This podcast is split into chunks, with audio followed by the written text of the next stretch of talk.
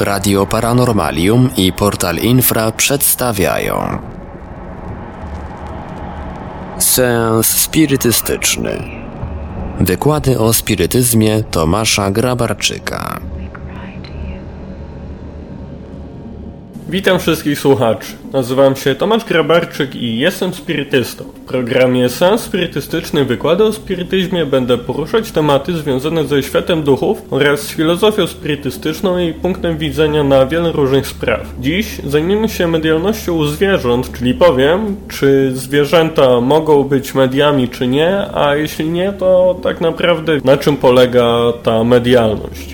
Otóż zwierzęta nie mogą być mediami w pojęciu takim, w jakim są nimi ludzie, czyli nie mogą one pośredniczyć w przekazywaniu komunikatów, czy pisząc, czy mówiąc, czy cokolwiek, ponieważ po prostu nie potrafią one tego robić. Medialność u zwierząt ogranicza się do tego, że są one w stanie postrzegać duchy. O czym tutaj mówię? Otóż dla przykładu jakieś zwierzę, na przykład pies, nagle staje w miejscu i zaczyna warczeć bez wyraźnego powodu. Na przykład zaczyna sobie warczeć na ścianę. To jest trochę dziwne, no bo właśnie nie ma żadnego powodu, dla którego mógłby on się jakoś denerwować i w tym przypadku możemy podejrzewać, że między nim a tą ścianą jest jakiś duch lub też y, grupa duchów, które, których to dane zwierzę nie zna, więc po prostu się boi, ponieważ nie jest w stanie rozróżnić, czy ta istota, która przed nim stoi, tak naprawdę istnieje czy nie istnieje, czyli czy tu naprawdę stoi czy nie. Zresztą tak samo jak u, zwykle u ludzi w przypadku mediów widzących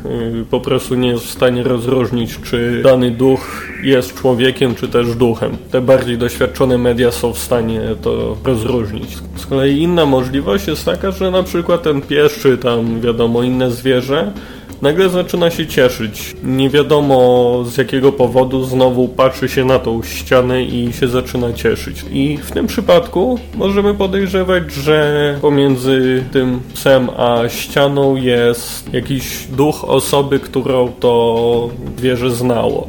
Na przykład poprzedni właściciel umarł, teraz się zamanifestował w tym miejscu, więc zwierzę go poznaje i się automatycznie zaczyna cieszyć. Innym przykładem są na przykład konie, które to nagle stają w miejscu i nie chcą iść do przodu czy się cofnąć, bądź też stają dęba jak przed jakąś niewidzialną przeszkodą. W tych sytuacjach Również bardzo prawdopodobne jest to, że po prostu mamy do czynienia z jakimś duchem, którego to nie widzi jeździec, natomiast zwierzę już tak. Na koniec dam tutaj przykład poruszony w Księdze Mediów Alana Kardeka. Jest to przykład z Biblii. Cały tekst y, można znaleźć w Księdze Liczb, to jest rozdział 22, wersy 21 do 33. Opisana tam jest sytuacja, w której to występuje oślica, Balaam i anioł. Sytuacja polega na że ta oślica w pewnym momencie staje w miejscu i nie chce się poruszyć. I widzi ona na drodze anioła z mieczem. Z kolei Balaam, który to jest jeźdźcem, nie rozumie w ogóle sytuacji, dlaczego ta oślica miałaby stanąć w miejscu, więc bije ją, by po prostu szła dalej. Jednak ona właśnie odmawia, bo widzi tego anioła, którego się boi. Aż w końcu owy anioł ukazuje się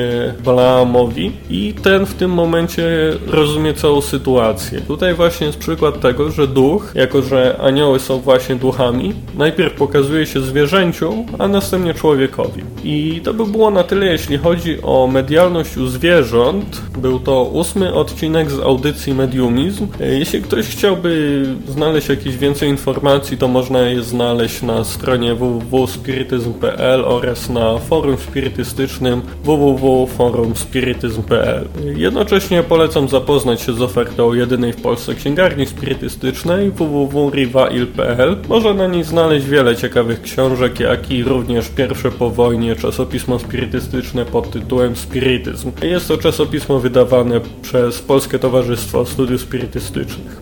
Jeśli ktoś chciałby się ze mną skontaktować, zadać mi jakieś pytanie, to proszę pisać na adres tomasz.grabarczyk.spirytyzm.gmail.com w następnym odcinku będę mówił o medialności u dzieci. A na koniec cytat Joanny de Angelis pisany ręką Divaldo Franco. Gdy zazdrość, żal czy buntowniczość szukają w tobie schronienia, módl się o to, byś zrozumiał to, że inni, tak jak ty, są uczniami w szkole życia. Bądź cierpliwy, bądź delikatny, wybaczaj innym błędy i pomagaj im w odnalezieniu samych siebie. Dziękuję bardzo i do usłyszenia.